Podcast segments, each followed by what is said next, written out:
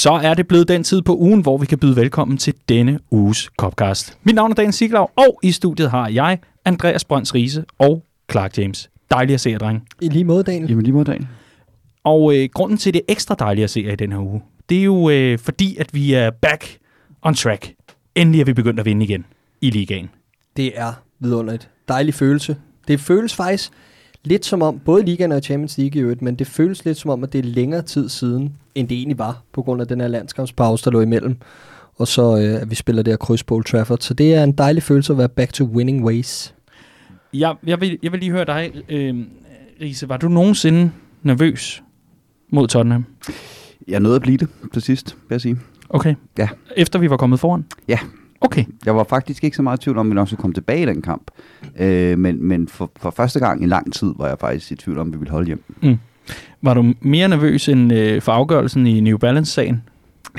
jeg har jo siddet på kanten af stolen. Det ved jeg jo, du ja. er vores fashion connoisseur her lige i, præcis, i foretagendet. Lige præcis. Jeg går meget højt op i designet på de der trøjer. Altså, det er vigtigere for mig, end når man vinder fodboldkamp i dem. Ja, ja det er jo lige det. Ja. Og, øh, og, og umiddelbart, så synes jeg, altså den, den mundre øh, tone i din stemme, den, øh, den afslører, at, at øh, du er godt tilfreds. Ja, men meget. Altså, jeg elsker jo Drake, især i fodboldsammenhæng. Så øh, jeg glæder mig til at se, øh, se masser af promotion-videos med ham. Ja. Måske sammen med Serena Williams, hvem ved? Hvem ved, hvem ved? Der er i hvert fald øh, noget skære.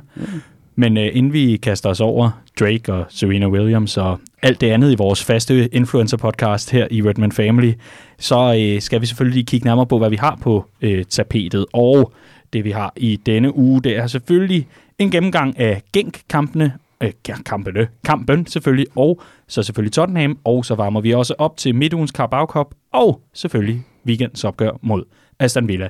Så der er rigeligt på tapetet, men midten af det hele, i midten af det hele, der har vi simpelthen en større debat.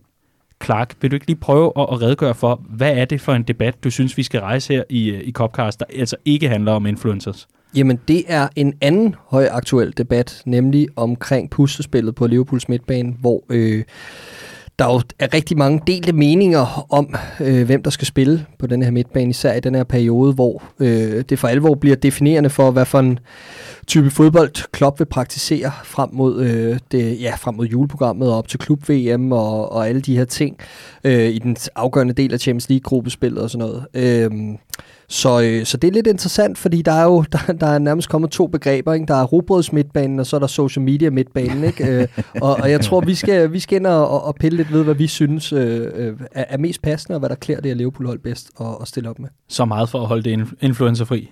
Ja. Ikke influencerfri, men uh, influencerfri.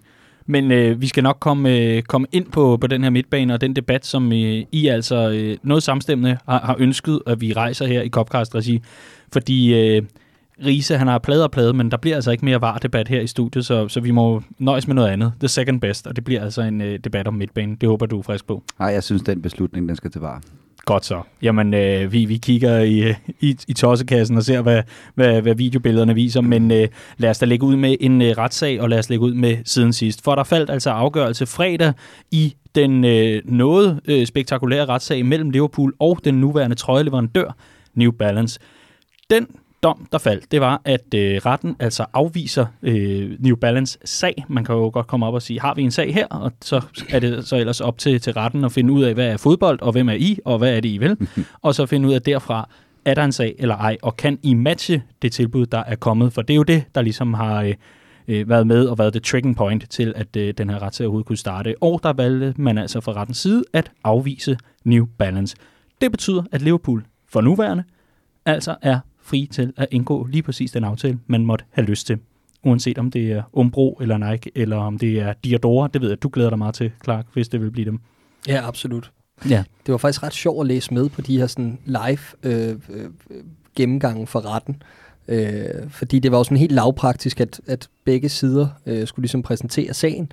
Og, øh, og der blev så refereret til, til Giorgino Wijnaldum på et tidspunkt, hvor efter øh, øh, dommeren spørger, øh, hvem er Giorgino Wijnaldum? så det er ligesom på det her niveau, det foregår. Der må man jo sige, der, der var Klopp jo også ude her i weekenden og sige, altså, det er ikke min skyld, hvis han er gået under radaren. Ikke? Hvis dommeren ikke kender ham. Ja, så, så er det altså kender du ikke, kender du ikke Kender Johnson? du ikke Ginny? Præcis. Men i, i hvert fald så øh, selve retssagen øh, gav også et, et noget øh, klart billede af, at New Balance meget, meget, meget gerne vil fastholde den her aftale. Det giver jo god mening i og med, at de har taget den til retten. Men øh, var altså også klar med en masse numre og tal og alt muligt andet, som ligesom skulle øh, være med til at underbygge øh, deres sag. Men det viser blandt andet, at øh, nogle af tallene måske var var lidt mere drømmetal, end, øh, end, end, end øh, hvad, hvad godt var. Øh, det mest øh, opsigtsvækkende eksempel, tror jeg, var for de fleste, at øh, man melder et, et vis antal butikker i, i Asien, hvor man altså kan forhandle de her øh, Liverpool-trøjer, som jo er øh, sagens omdrejningspunkt, hvorefter at det jo ligesom kommer frem, at de her butikker, de umiddelbart kun gør sig i sko, og så, så er man så, så langt og, og så godt. Øh, der er jo intet som at komme ind i en sneakershop for at blive afvist, når man så gerne vil købe en Liverpool-trøje I, I Japan. i Japan. Vi kender det alle sammen. Det er sådan en klassisk tirsdags ting. Lige, lige gå ind. Nej, heller ikke i dag. Godt så, men jeg kan få en løbsko.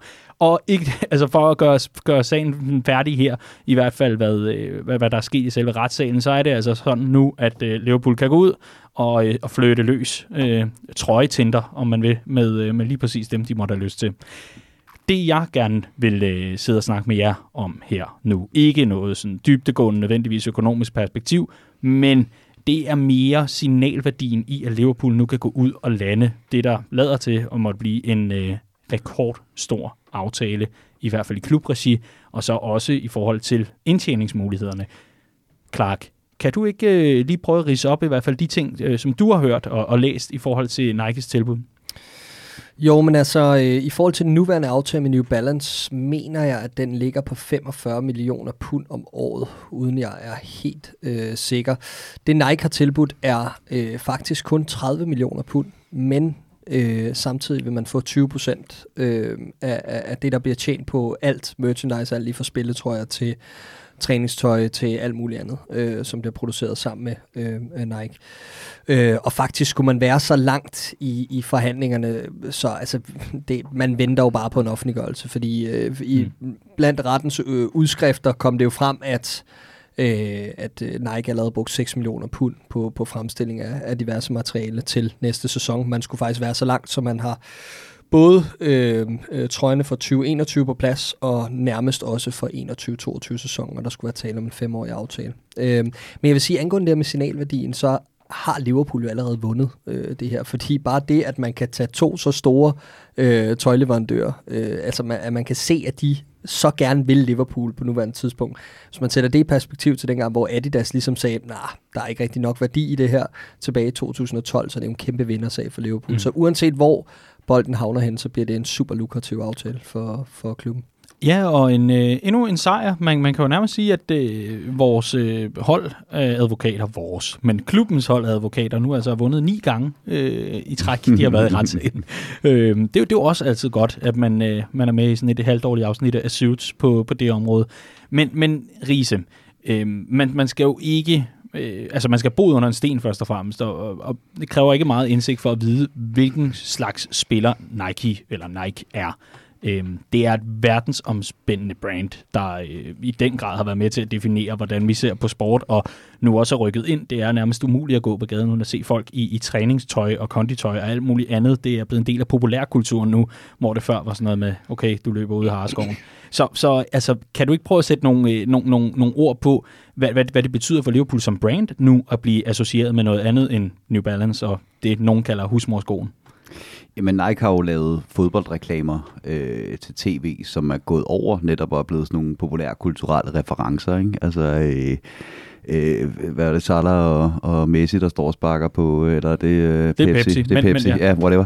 Øh, men men der, der er i hvert fald en, en, en, en, en helt vanvittig maskine bag det her, og virkelig nogle dygtige øh, marketingsfolk, der har fingeren på pulsen i forhold til, øh, hvor branding bevæger sig hen af. De er virkelig altid... Øh, øh, cutting edge, og der er et kæmpe maskineri bag ved det her. Det er jo det, der har været problemet for New Balance langt hen ad vejen. Det er, at folk synes jo egentlig, at det har været fedt at at have nogle designs, der er lidt anderledes end de andres klubber, og det er fedt at have den her fortælling om, at man øh, netop da Adidas smider os under bussen, så lavede man et, et samarbejde med nogen, og, og de troede på os, og så skal vi også være lojale. Men distributionen har jo været helt hul i hovedet. Øh, man har simpelthen ikke kunne få de her trøjer. Øh, New Balance har slet ikke kunne producere dem og få dem ud øh, i det tempo, som, som efterspørgselen har været på. Øh, og det undgår man jo med, med Nike. Altså der kommer, til, der kommer vi til at være i et, øh, mm. et, under nogle vinger, der, der virkelig har nogle muskler. Ikke? Jo, og jeg synes også, det er ret, øh, i hvert fald nævneværdigt. Nu mm. nævner du det der med designsene, der, der skiller sig ud i hvert fald, øh, da, da New Balance overtog, hvor vi måske før, da vi havde Warrior, mere var drengen i skolegården, der kom iklædt nervøse øh, velure, ikke? Altså, jo, jo, jo. Øh, jeg ved simpelthen ikke, hvad vi lignede øh, i, i de sæsoner under Warrior. Så kom der lidt mere styring på, og, og vi begyndte ikke at ligne et dårligt lacrossehold. Altså, det, ja, ja, ja. det, det gav også noget. Men altså, jeg tror også, der er lidt derude. Altså, der er en, en stemme i Liverpool-fanbasen, som er, at, at, at altså, ja, ja, nej, det er fint, og det er stort, og, øh, og, og, og Drake og Serena Williams, fantastisk. Øh, der var et eller andet mere sådan Liverpoolsk over det der med at have, øh, have New Balance, ikke?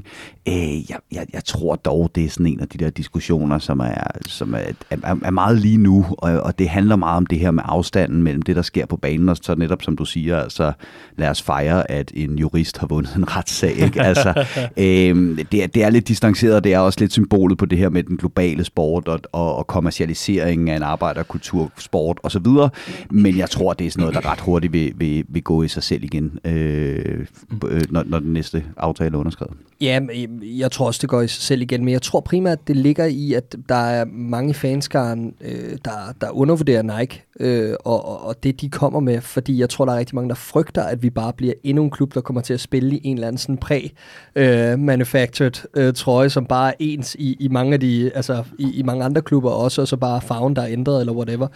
Øhm, men jeg, jeg, tror, at, jeg tror, at det her er en så stor aftale for Nike, så, så vi kan godt forvente, at, at Liverpool bliver taget seriøst, og der bliver lavet noget unikt omkring det her. Øhm, jeg tror simpelthen ikke, Nike vil gå ind og skuffe så stor en fanbase som denne her.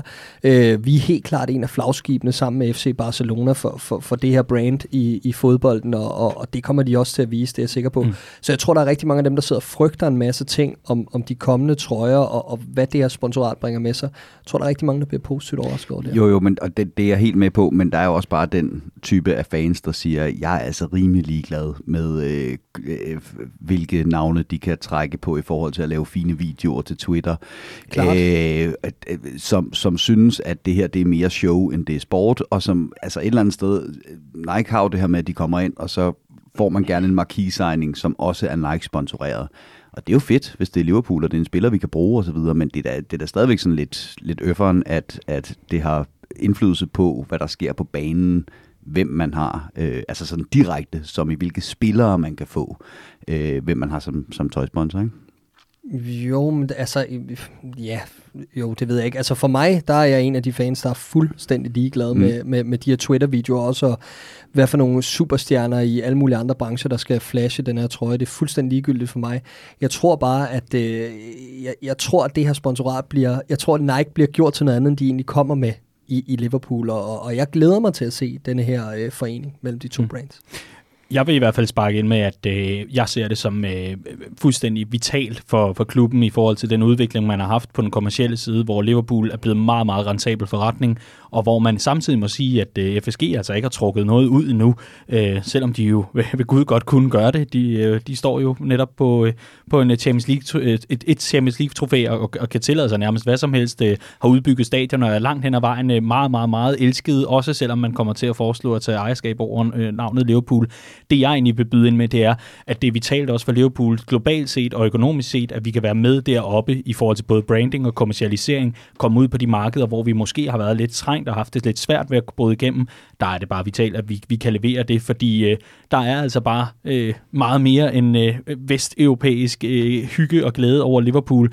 Der er millioner og er der millioner i Asien, der har fået øjnene op for, hvad det her det handler om, og som også gerne vil være med, og måske har været det i mange år. Og derudover så er der altså også bare et øh, amerikansk marked, som vi skal igennem på, når det kommer til at tjene penge.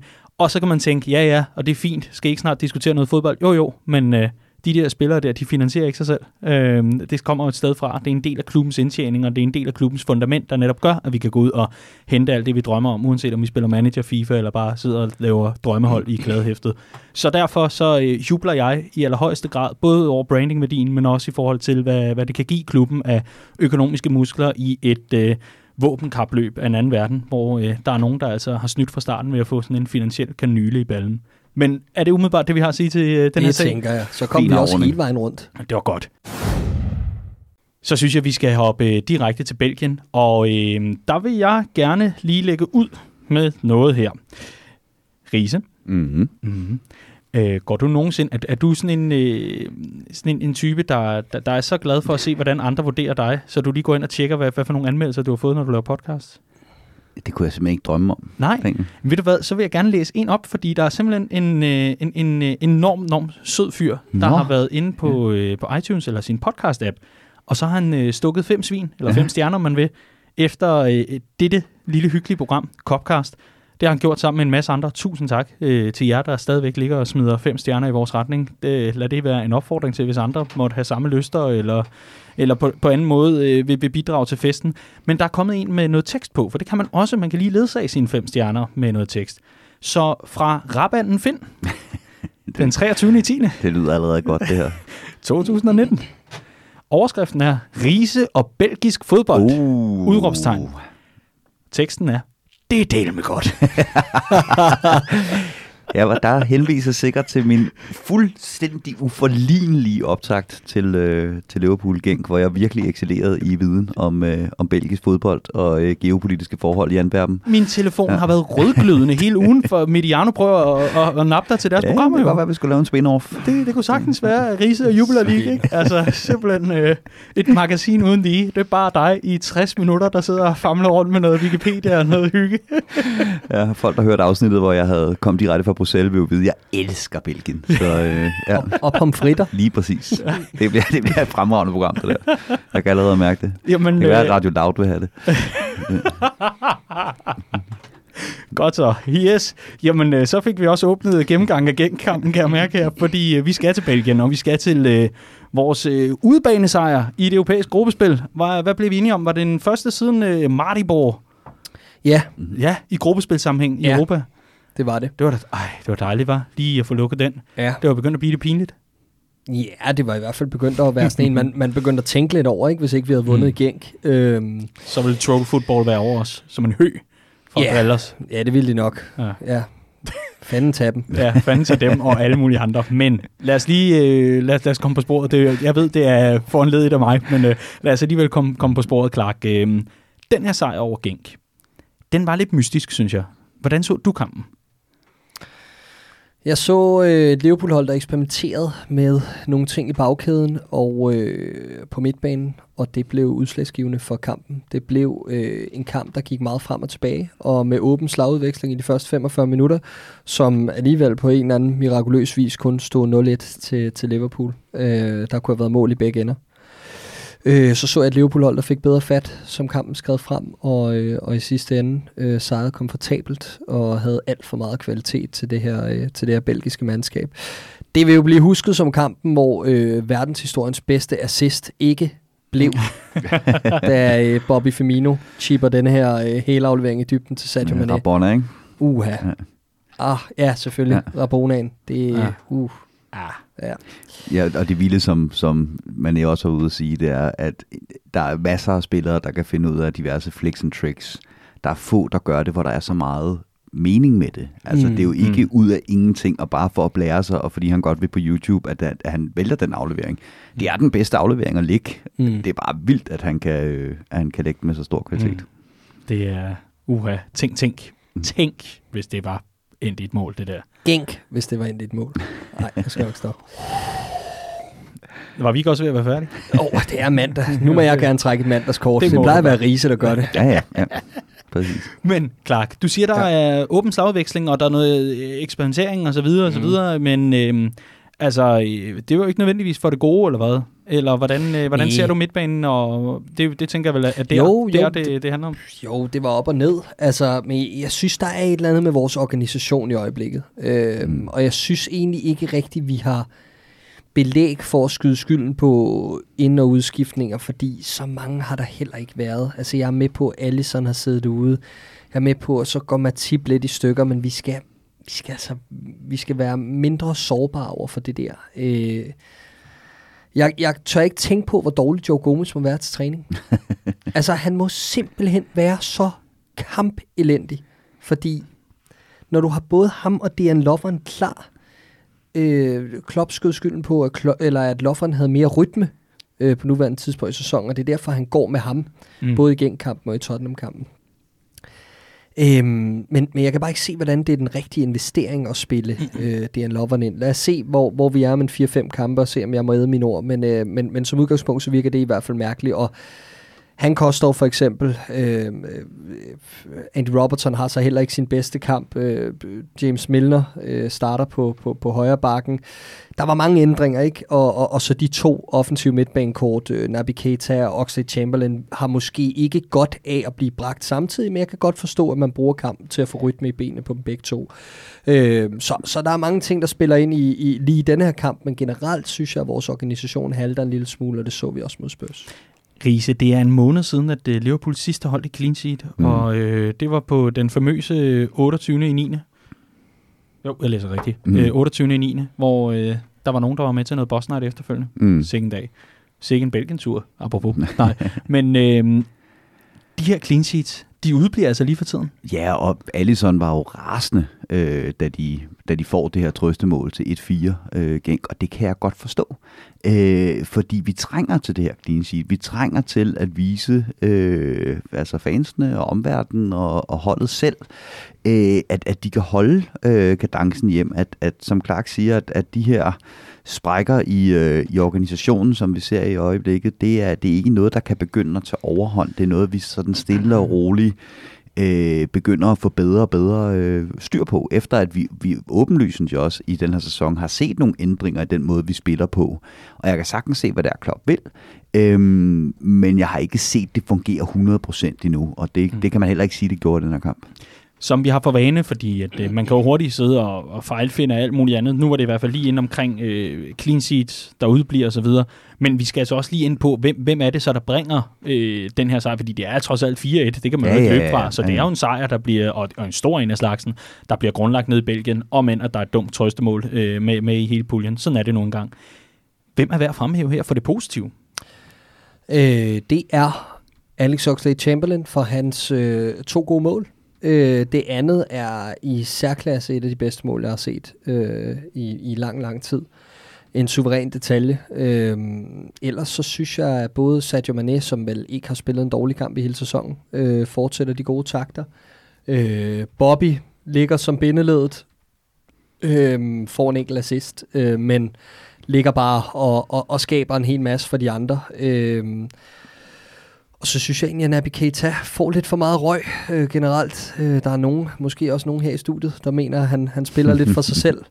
Øh, det synes jeg egentlig er lidt hårdt. Øh, jeg synes faktisk, at han... Øh, jeg, jeg tror, man skal tage med i, øh, i ligningen, at når Naby Keita spiller, så bliver Liverpool et andet hold. Øh, mm. og det er meget åbenlyst, fordi automatisk så sætter vi ham en hel masse på bolden, og bringer ham en hel masse i scene og det kræver enormt meget koncentration at skulle spille, øh, eller at skulle være i boldbetydelse mere end 110 gange i løbet af en kamp, og, og det var han i, i den her kamp i Belgien.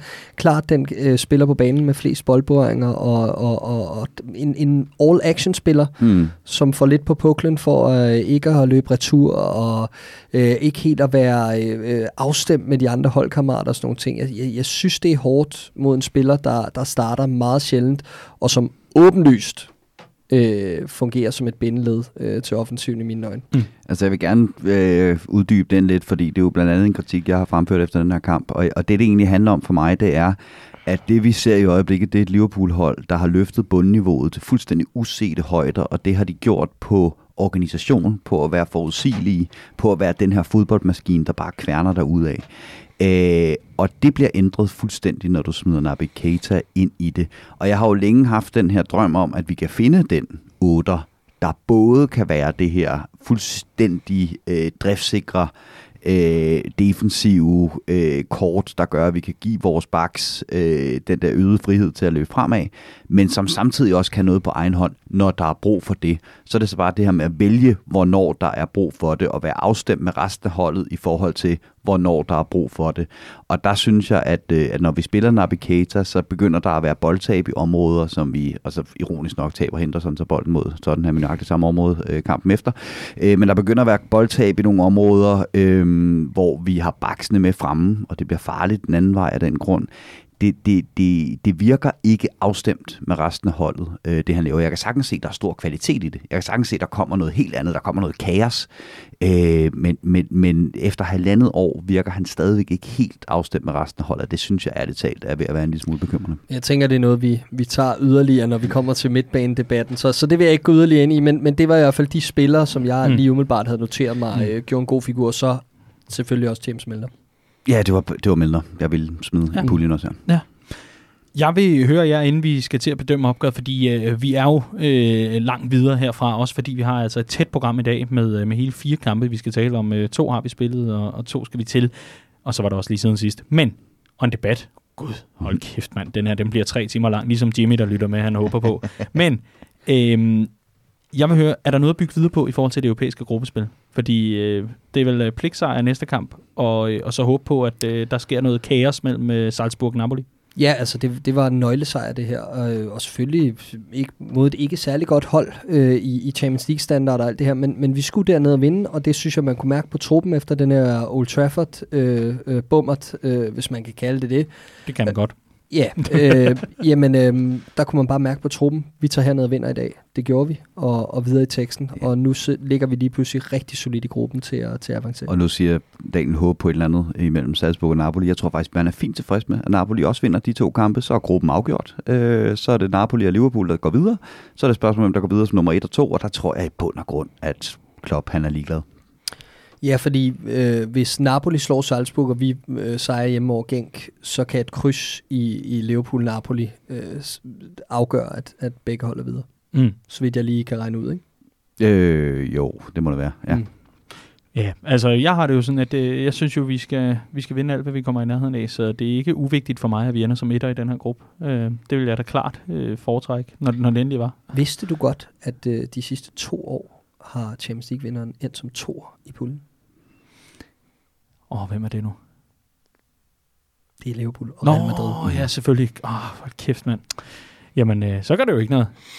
Fint. Stik mig en anden plads, så vi kan være med igen. Jeg savner også noget finalearrangement og alt muligt andet, så giv mig det. Stik det lige i armen på mig. Ikke desto mindre, så er Liverpool og, øh, og Napoli altså i, i toppen af den her gruppe med henholdsvis øh, jamen Liverpool med 6 point på andenpladsen og Napoli med 7 point på førstepladsen. Og vi er altså også nået derhen til, hvor vi skal øh, stikke holdet en karakter en mm. bedømmelse af øh, selve opgøret, og dokumentet siger, det er dig, Riese, Uha. der starter. Øh, jamen, skal vi ikke bare gå med et, et otte-tal, der blev øh, roteret på nogle, nogle vigtige poster? Øh, vi har helt bare klart brug for at få noget mere i gang på den her midtbane, øh, der kan noget andet. Øh, og, og, jo, jo, det var shaky i første mm. halvleg, men, men alt i alt så er det en stensikker og meget tiltrængt øh, udsejr i Champions League. Mm. Vi gør os ikke i halver, men ellers så havde det været en 8,5 her for, øh, for Liverpool, så vi bliver nødt til at runde ned til blot 8, fordi det er fuldstændig unødvendigt at give et belgisk hold noget som helst i Champions League-sammenhæng, uanset om de hedder Anderlecht eller Genk eller Gent. Det, øh, det er sagen uvedkommende. Så et 8-tal her fra os. Det samme herfra. Godt så. Det var altså øh, vores øh, korte og meget, meget præcise gennemgang af øh, kampen mod Genk, og så vil vi i stedet for rykke direkte videre til søndagens opgør mod Tottenham. Liverpool bliver anklaget for meget, men øh, jeg vil sige, det var dog øh, i den generøse ende, når vi synes, at Tottenham skulle have den start, vi fik i Madrid. Så det gav vi dem. Efter øh, ganske, ganske kort tid inden for det første minut, så var Tottenham altså foran 1-0 øh, på Anfield, og så var gode råd ellers meget, meget dyre. Men så tog Jürgen Klopps tropper over og fik slidt sig til en 2-1-sejr. Og øh, Gazzaniga, han, øh, ja, jeg ved ikke, hvad der skete til sidst, der gik øh, luften ud af Buffon-ballonen, øh, og han blev igen god gamle Gazzaniga. Ikke desto mindre skal vi sidde og, og nørde lidt og analysere lidt det her opgør, som altså i, endte godt, men øh, som alligevel gjorde Riese nervøs til sidst. Mm. First things first. Den her scoring til 1-0 Er det bare uhyre uheldigt, eller bare pisse dumt, Clark? Øh, en blanding. Øh, det er super dumt, at vi smider bolden. I, øh, ja, altså, vi kommer jo godt fra start. Mm. Det er jo helt vildt at sige, øh, hvad scorer de efter halvandet minut? ja. Og vi får en god start. Altså, vi, vi, vi presser dem og har lavet den første gode aktion efter 20 sekunder, tror Præcis. jeg. Øh, og, og, og vi virker tændt, og vi virker klar. Og så øh, dummer kaptajnen sig øh, op midt på banen, og det er ikke for at pege fingre, fordi ned gennem midten af banen, der danser øh, Musa Sissoko så bare igennem øh, tre folk, der misser deres takling. Øh, men så ender den altså igen over hos Jordan Henderson, som skal ned og, øh, og, og hjælpe Trent Alexander-Arnold over for Son i, i kontrasituationen, og, og lukker ham simpelthen ind lige præcis det sted, han ikke må til en afslutning. Øh, og så derfra er det jo tilfældigheder, ikke? Så, så brand uheldigt, at det ender, som det gør, efter han kommer til afslutning Son, men, øh, men, men, men skidt øh, hele vejen op gennem det, sådan, den centrale del af banen. Mm. Ja, så står han der med sit store grimme hoved. Øh, Harry. Og, øh, og får altså bragt øh, Tottenham foran. Men herfra, så er det altså øh, som om, at øh, Liverpool, de øh, bare fortsætter med, med, med det, man egentlig gør så godt. Ja, man kan sige, altså der har været meget snak om Gazzaniga, om han stod en god kamp eller ej. Altså jeg, jeg må også indrømme, at jeg stod efter første halvleg og tænkte, der er jo ikke nogen af de her redninger, som er sådan fuldstændig mirakel out of this world redninger. Altså, de, de, de, de, de sidder okay skuddene, men han kan se dem hele vejen og så videre. Øh, men det kræver så en stabil målmand så at tage de øh, øh, afslutninger, der kommer. Men det der, det, der, det, der er i det, det er, som vi snakkede om i optakten til kampen, Tottenham har mange spillere, som kan stresses, øh, som har det med at miste koncentrationen. Øh, og da det der med at holde det vedvarende pres på dem, så man bare bliver ved med at få afsluttet, ved med at få afsluttet, ved med at sige, vi er her stadig, vi er her stadig, vi er her stadig. Det kræver en fejl for dig, så skal vi nok få scoret det her mål. Øh, og det gør jo altså mod slutningen af, af kampen, der gør Tottenham alt for at frustrere os den mand, der var mest frustreret på den fodboldbane, han hed Sissoko. altså, det var, det, var, det var meget tydeligt for mig, det, at, at hvis vi bare holdt det her pres på det her Tottenham-hold, så skulle det nok gå præcis, som vi havde forudsagt i den optag. Jeg forstod slet ikke, hvorfor de var så frustrerede. Nej, præcis. De havde jo det hele i hænderne, og de skulle bare holde hovedet koldt, så havde de frustreret os langt mere. Øh, og, og altså, hvis man kører ned ad den tangent, der hedder at trække tiden på indkast, og være det frustrerende hold, skal man jo ikke selv være totalt nej, nej, nej, overtændt præcis. og overgivet. Altså, det var helt mærkeligt at være vidne til, og, og allerede der følte man lidt, at det var lidt vores vej tilbage i den her ja, kamp. Præcis. Det var, at de slet ikke kunne finde rundt i, hvad det egentlig var, de ville. Præcis. Øh, men jeg er så ikke enig i, at Gazzaniga øh, øh, ikke laver nogen god redning. Jeg synes, det skud, Trent Alexander-Arnold har. Jeg kan ikke huske, hvornår jeg sidst har set et langskud med så meget smæk på, den får han med med træf på. Der skal ja. en reaktion til at slå den væk. Ja, men det er lige linje, øh, han kan se den hele vejen. Og jo, jo, men, det er, men det er sådan en, der nemt går gennem paraden, ikke? for der mm. var med med smæk på. Øh, jo, men det, også, det kræver en god målmand at tage mm. alle de bolde, men det kræver ikke en verdensklasse målmand at tage en af dem. Nej, men så synes jeg også, det hovedstød Van Dijk har på, på selv samme Alexander Arnolds indlæg, sidder også helt op under overlæggeren. Hurtig reaktion fra rimelig tæt hold, ikke? Rammer han 20 cm til siden, så går den ind selvfølgelig. Mm. Men øh, ja, ja. Men, øh, men det ikke, gør han ikke. Ah, hvor irriterende, mand. Ja, det er den største præcis. chance, vi har. Den Nej, hvor er ja. Så, så altså, vi er uskarpe, øh, mm. og, og jeg må indrømme, jeg, jeg, jeg var ikke så... Jeg har hørt mange sige det der med, at jeg var sikker på, at vi nok skulle komme tilbage. Jeg sad efter første alder, så tænkte jeg, jeg synes ikke, vi har skabt så store chancer. Nej, altså, jeg synes primært, det var afslutninger på kanten af feltet, dødbolde, øh, sådan nogle ting der, der gjorde, at vi kom til noget. Men jeg sad ikke med den der følelse af, at vi havde spillet Tottenham tynde på noget tidspunkt, og det bekymrede mig lidt. Øhm. Men helt enig, men så var det så, at man til gengæld kunne se, at ved at holde det her pres, hele tiden få, øh, få, få afslutningerne på, hele tiden sætte de rigtige spillere under pres i Tottenham, så begyndte det også at knirke i fugerne mm. for dem. Ikke? Og man, mm. jeg, jeg kunne sgu godt fornemme, mm. at det her hold var fandme ikke tilfreds med at stå mm. med 25% boldbesiddelse, og bare blive ved med at få, få skud imod sig, at de ikke kunne komme væk fra eget mål. Det troede de simpelthen ikke på, at de kunne holde i længden, og det kunne de så heller ikke. Men det er også meget, øh, må jeg sige, et eller andet sted sigende for mig, at øh, i hvert fald Jordan Hendersons første halvleg kan være så rædderlig, som jeg vidderligt synes, den var. Altså, det var en håbløs første halvleg i næsten alle facetter. Øh, der, var, der var nærmest ikke den duel, han ikke kom øh, halvskidt ud af, og der var ikke den aflevering, der gik for langsomt, eller lige præcis lå for langt væk fra den direkte medspiller, han skulle ramme, og så videre, så videre. Jeg synes bare, det er meget sigende, at han, en så markant figur, som fik lov til at have bolden meget for Tottenham, kunne godt se, at det her, det var ikke nødvendigvis Jordans dag øh, på Anfield overhovedet. De blev klogere, det blev vi andre også, men jeg synes alligevel, det er meget sigende, at man kan dykke så meget i kadence og niveau, som vi har set Jordan dog gøre i den her sæson, og så alligevel påvirker det ikke holdet mere det synes jeg æder med med vidner om noget klasse, at der er nogle andre, der er klar til at, at samle, hvad kan man sige, stafetten op, og, mm. og, så afgørende er det altså ikke, når vi har centrale spillere, der har off-days. Det, øh, det, det vidner sgu om, øh, om et mandskab, der kender deres opgave. Jamen, og, altså en utrolig mental styrke på det her Liverpool-mandskab, det må vi bare fremhæve igen. Den måde, vi bare kværner videre efter det tidlige mål, efter at, at Tottenham trækker tiden, bryder rytmen osv., altså man kan godt mærke, at vi er vokset, og vi vokser konstant på den del. Fordi det var jo sådan noget, Klopp skød skylden på, da vi var på Old Trafford i februar. Det var det her med, for mange spilstop gjorde vi ikke kom i gang det ser vi ikke rigtig længere, vel? Altså, vi kværner bare på, og, og, og vi har et for øje, og det er, øh, det er ikke at stå og slås med Musa Sissoko. Det er at få bolden ned på jorden og komme i gang igen, ikke også? Øh, så så en, en, en fornøjelse at se, hvordan vi bare øh, skræmmer Tottenham hele vejen ud af Anfield. De tør jo nærmest ikke gå over midten, mm. efter, øh, efter de er kommet foran 1-0. De har så et par kontrastød, som vi, igen, apropos organisation, koncentration, manglende kvalitet. Altså, vi skal simpelthen være bedre til at afvise de der ting. Son kunne nemt have lukket kampen i, i starten af anden halvleg, ikke? Øhm, men, men ud over det, så synes jeg, at vi er totalt dominerende, og, og, og kæmpe respekt for, at vi bare mm. kan sætte os i hovedet, at der er en mission, og er, at vi vinder her i dag, og det gør vi. En mand, der bliver fremhævet efter kampen, og vi skal jo selvfølgelig nok komme frem til, øh, til udligning og scoring og så videre, og det, der leder op til scoringen. En mand, der bliver fremhævet efter kampen i allerhøjeste grad, og som øh, vandt Man of the Match ind på øh, vores hjemmeside, hvor man altid kan gå ind og stemme efter kampene. Der er der et link direkte ind til, og så kan man ellers gå ind og, og stemme løs på ens favorit. Og øh, det var Fabinho, men vi starter altså lige med en anden, som øh, måske bliver lidt overset her dagen derpå. Trent Alexander-Arnold. Jamie Carragher siger, har jeg i hvert fald læst øh, her dagen derpå, eller også var det i går aftes, men Jeg kan siger, fakta-tjekke, jeg har hørt det. siger, at øh, det er ligesom at have De Bruyne det ja. i at have Trent. Det er vel svært at være uenig. Jamen, det jeg synes, der er så interessant her dagen derpå, det er som sagt, Son han kommer frem til de her chancer. Han er Tottenhams bedste spiller, og de har smidt ham, altså, og han er virkelig en dygtig spiller, Son. Altså, ham er jeg helt vild med. Øh, og ham smider de selvfølgelig op over for, for Trent Alexander-Arnold, og der kommer han lidt til kort en gang imellem. Og det er lidt som om, at han stadig bliver bedømt efter den gamle bakskala. Altså det her mm. med, at det handler primært om at være solid og ikke tage chancer og alt det her osv. Vi har slet ikke opdaget, at det vi har med at gøre, det er ikke en bak. Det er en central playmaker. Det er vores De Bruyne. Han har bare udgangspunkt på bakken. Så jeg synes ikke, han bliver decideret udstillet defensivt, men når vi så kommer på bolden i den her kamp, øh, det er helt vildt det, jeg ser på Trent i den her kamp. Altså han skaber øh, syv chancer.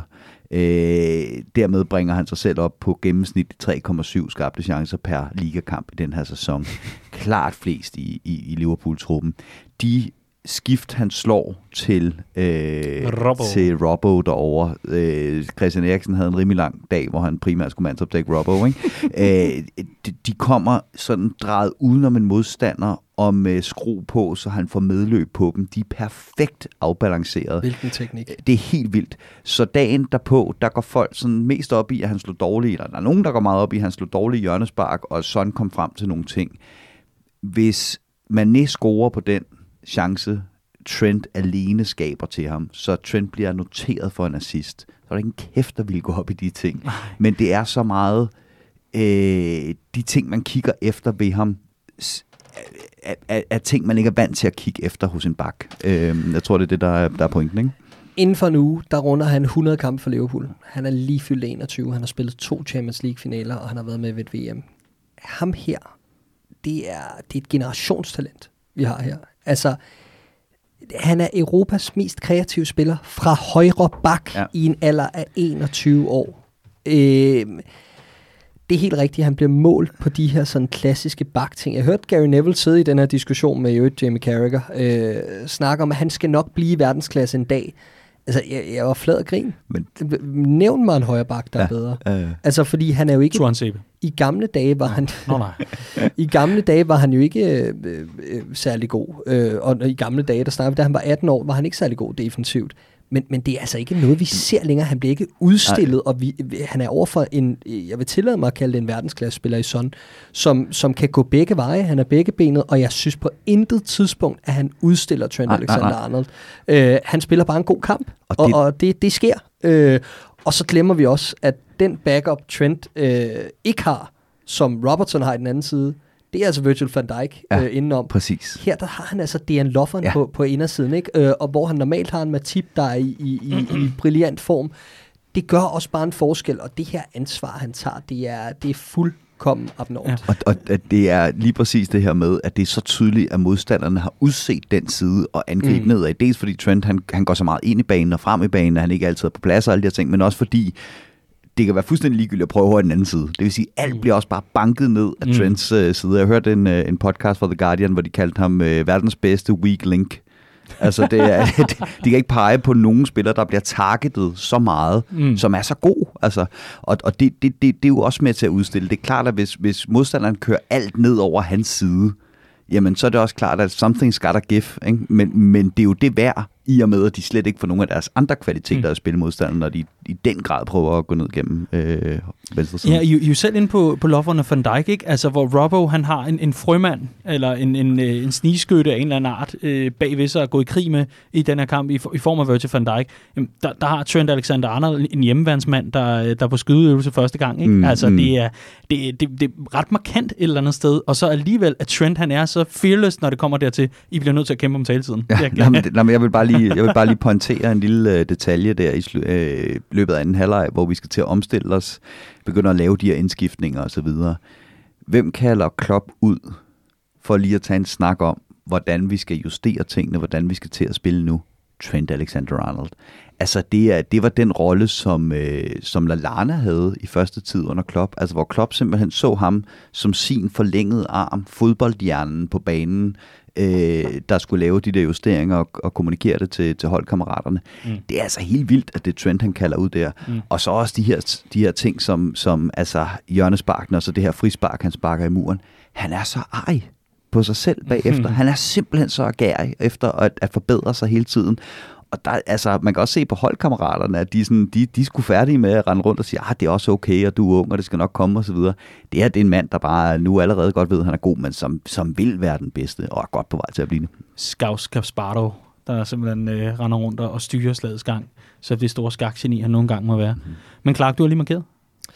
Øh, ja, jeg synes bare, at det er, det er jo tankevæk. Det har været et stort år for, for Trent Alexander-Arnold. Øh, fik sit første store trofæ og fulgte så op med Supercupen, altså, altså den her Champions League-titel i, i Madrid. Kæmpe stort for en scouser, der for sin barndomsklub og, og altså, går hele vejen op gennem akademiet og, og sikrer det her trofæ i en alder af 20 år. Øh, han kom samtidig i Guinness rekordbog for at være den forsvarsspiller i Premier League med flest assists øh, nogensinde. Øh, 12 stykker i sidste sæson. Bare lige for at sætte tingene i perspektiv, hvordan han er startet i denne sæson. 37 chancer han skabt. 3,7 per kamp, som du siger, Andreas. Hvis han fortsætter det snit over de næste fire kampe, så er han over det antal chancer, han skabte i hele sidste sæson. En tredjedel inde i sæsonen. Og det er altså en sæson, hvor han røg Guinness rekordbog. Hvor skal det ikke ende? Altså? Jamen, det, her, det, det, jeg tror ikke... Det er lidt ligesom hele det her øh, klubprojekt. Jeg tror, der er rigtig få, der ved, hvad det egentlig er, der er ved at ske her.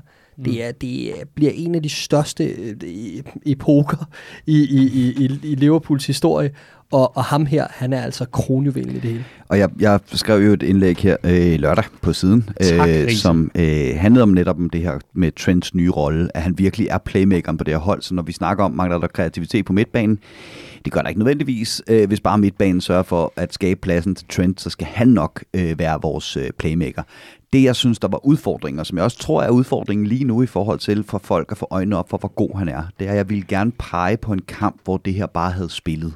Altså hvor det her simpelthen bare havde klikket, og Trent han havde fået den her rolle, hvor han bare havde styret kampen. Vi havde ikke fået noget imod os, der var dækket af de rigtige områder, alt det her. Jeg kan ikke finde den. Og, og, og det vil sige, at for at det her sådan for alvor skal blive godt, og vi skal alle skal få øjnene op for, hvor god han er, så skal de her ting også begynde at fungere. Øh, og, og, så jeg kan sagtens se tegningen til det Klopp, han gerne vil, og mm. grunden til, at han vælger Brexit midtbanen hver gang, og det kommer vi tilbage på. Men jeg tror, vi mangler den her kamp, hvor alle kan se, hvad det er, vi vil, og det bare spiller, og det bare mm. fungerer, og Trent lægger tre assist, og alle står tilbage bagefter og siger, nu giver det mening, hvad det er, vi mm. prøver på med ham her, og hvor er han god. Vi øh, har lige to ting, nej, tre ting mere. Fordi et, vi bliver simpelthen lige nødt til nærmest øh, siddende applaus til øh, Fabinho, der vel øh, nok spiller øh, en af de flotteste kampe, jeg, jeg kan mindes, en, øh, en spil. Altså, det var, øh, når, når folk bliver ved med at sidde og snakke om, at, uh, giv, vi havde hentet til, vi har Fabinho. Ja. Altså, det er lang tid siden, jeg har set så meget verdensklasse på den position, og så i Liverpool. Det, det virker gode minder til, til en anden fyr, som, øh, som vi husker så godt tilbage i, ja, det er fandme mange år siden. Men, men i, i hvert fald så øh, vil jeg bare mene, at Fabinho er altafgørende i den her kamp for os i forhold mm. til at fortsætte det her pres. For han er om nogen manden, der bliver ved med at suge bolden til sig så meget, at han jo nærmest bliver kaldt for Dyson efterfølgende, kan jeg forstå, ligesom støvsugeren, ikke? fordi han støvsuger alt til sig og er med øh, årsag til, blandt andet, som øh, flere Liverpool-statistikere også er fremme øh, med her dagen derpå, at Kane ikke får de øh, oplingsbolde, han skal bruge, øh, som går igennem midten. Der er Fabinho altså bare direkte inde og redde røven på alle gang på gang på gang på gang på gang. Jeg tror, vi alle sammen husker en situation øh, efter et øh, hjørnespark eller en frispark af en eller anden art, hvor bolden ryger ud mod øh, Tottenhams venstre side, og Fabinho er første mand på bolden derude, bliver direkte oppasset af to Tottenham-spillere, for alligevel formået at vende med bolden. Med de to i ryggen formår han at vende med bolden og rykke tilbage, inden han så bliver fældet. Altså, mm. han, han, hvad, hvad er det, han ikke kan altså efterhånden? Han er blevet bedst ind på den midtbane og i den sekserposition. Kæft, hvor han god, altså. Det er helt vildt. Men, men altså, du siger, at han minder om en eller anden... Øh, nej, nej, det er altså niveauet. niveauet tænker jeg, du mener. Ja, ja, altså niveauet. Ja, for, om, om, jeg synes slet ikke, der har været nogen niveau i, ja. i min tid i Liverpool. Øh, eller min tid som Liverpool-fan. Øh, det, det, er, det er uset højt niveau, det her. Han kan meget mere øh, Marciano var jo var en anden tid, og, og han, han, var, han, var, han var boldbryder, ikke? Han var, han ja, var en, klassisk, en klassisk sekser, og så lagde han en, og så lagde han en to meter aflevering ja, til Sabi, præcis, og så slog så var det Alonsos øh, øh, øh, ligesom opgave at, at fordele bolden derfra, ikke? Men, men øh, Fabinho er jo, er jo både Marciano, og så fungerer han som det, Gerrard var på det her 13-14 hold, nemlig den her øh, øh, quarterback, som skal ja. ligge og sprede bolden ud til baksen, når det ikke lige ruller fordi vi stiller med den yes. midtbane, vi gør. Mm. Øh, så, så han kan meget mere, og ja, du, du har fuldstændig ret i alt, hvad du siger, Daniel. Hans, hans evne til at støvsuge bolden til fødderne, og, og nogle gange virke sådan lidt ude af kontrol, men stadig bare være så effektiv, det er, øh, det er virkelig, den virkelig topklasse. eneste fejl, han begik i den her kamp, der er selvfølgelig lige, skal han takle Sissoko. Mm. Det er mm. trods alt ham, der har den spidskompetence mm. på midtbanen, så den, den synes jeg godt, man kan argumentere mm. for, at han skal mm. vinde. Men det er også den eneste fejl, han begår. Udover at han ikke får et gult kort for en gang skyld, mm. hvilket gør, at får han det mod Villa, så er han karantæne mod City, i stedet for at han kan sidde i karantæne af mod Villa. Men det er vist også det eneste, man kan, man kan finde på af, af halv øh, Smid Anfield kat ind på den ja. sekserposition, sådan så at øh, vi, vi, vi kan have med. Han øh, bliver altafgørende i den kamp. Jamen, og, og så, er det, så er det vildt det der med, altså nu vi snakker om det her med kontinuitet, og det er det, vi bygger på osv. Den her mand har altså spillet 12 ud af 13 kampe i den her sæson fuld tid og han blev skiftet ind i den kamp, han startede ude. han burde være til rotterne lige nu, øh, rent træthedsmæssigt. Men det her, det var måske den stærkeste præstation, jeg har set fra ham den Mm. Og det er jo netop derfor, at han lige skal have en uge nu, hvor han ikke spiller mod Arsenal, ja, og hvor han ikke spiller mod Villa fra start, muligt. hvor han kan komme ind til sidst. Og få et god kort. Fuck af. Det vil jeg ikke have. Sorry.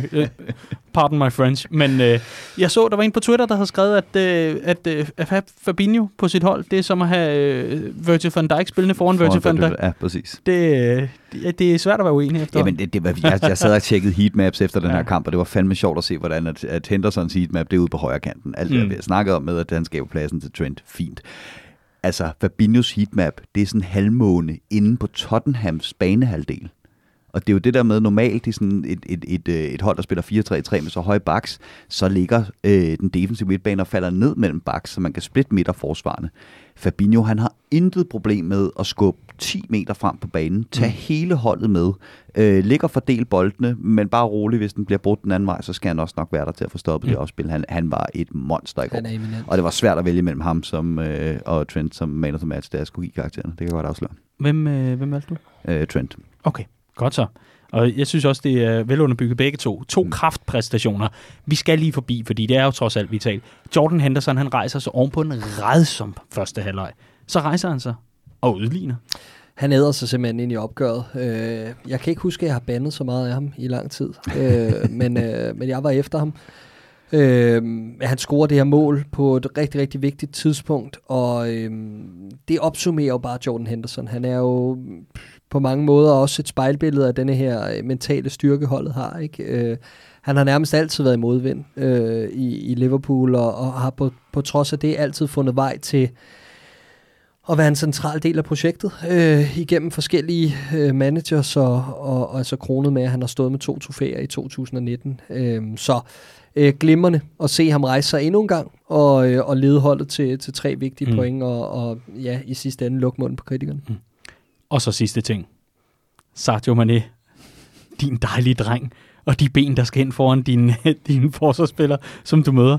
Oh. Men, men det er jo det her med at kunne holde intensiteten og agerigheden helt til slut, og, og samtidig med øh, holde hovedet koldt. Mm. Altså, tage de kloge beslutninger. Mm. Det skal guderne vide. Det har ikke altid været Sergio Manes øh, spidskompetence øh, at få luft til hjernen øh, og tage de rigtige beslutninger, især sidste kamp. Det er han bare blevet så vild til. Og det stod simpelthen altså, skrevet i stjernerne. Jeg kan huske, jeg sagde det i løbet af første halvleg, øh, at, at øh, kommentatorerne siger, øh, en eller anden takling, Aurier laver på Mané i feltet, hvor de siger, ja, der er så ikke straffespark. Nej, men det skal der nok blive. Altså, i løbet af den her kamp, der skal Aurier nok begå straffespark på Mané. Det var der ingen som helst tvivl om, ja. og det, det kom så også. Og så også bare, øh, altså, det, det er jo så smukt, at øh, oven på denne her øh, januarkamp mod Tottenham i, øh, i 2018, hvor vi spiller 2-2, øh, og Spurs får to tvivlsomme straffespark, cup end. Siden da har det været sådan en statistik, man har ført, at, at Tottenham har flået, fået flere straffespark øh, øh, ned på The Cup, end Liverpool, end Liverpool havde siden ja, da. Ikke? Øh, og, og, og, og det straffespark, de får til sidst i den kamp, er jo, er jo netop Lamella, der kommer lige ind foran en clearing. For Van Dijk, ja, præcis. Ja, hvor han snitter ham på baglåret. Ja, præcis. Ja. Øh, og, og, og, det her det er jo bare meget samme situation, mm. og bare en så dejlig krølle på mm. halen, så det går full circle. Ja, øh, og det er først øh, den gamle genbo, der hvor min mor boede, der øh, har først nu tilgivet mig for, at jeg kastede hans havenæse ud i, øh, i fællesområdet. Hold kæft for mig, sur mand. det var bare på med træskoene, og så bare ud og finde det første og bedste, jeg kunne kaste med. Og så røg øh, nissemand altså bare en tur. Men du er trods alt også diplomatisk nok til at finde noget, som kun én person i verden kan blive sur over, du ødelægger, ikke? Altså, der er jo kun folk, der ejer havenisser, der synes, havenisser er fede. Altså. Jeg ved ikke, det ligger altså i siglavgenerne. Det, altså, jeg kaster med havenisser. Nej, lang historie kort. For, for 20 år siden, der var min far på sådan en togt, efter sådan en nytårs øh, eller var han på togt med en indkøbsvogn, og så kørte han rundt i hele nabolaget sammen med sine meget, meget fulde venner, og så stjal han hævnæsser og gav dem sorte sæk over hovedet og sådan noget. Jeg tror altså bare, den er videregivet til mig. Jeg skal ikke køre i nærheden af dem. Send det, billeder, hvor ja. en finger ad gangen. Ja.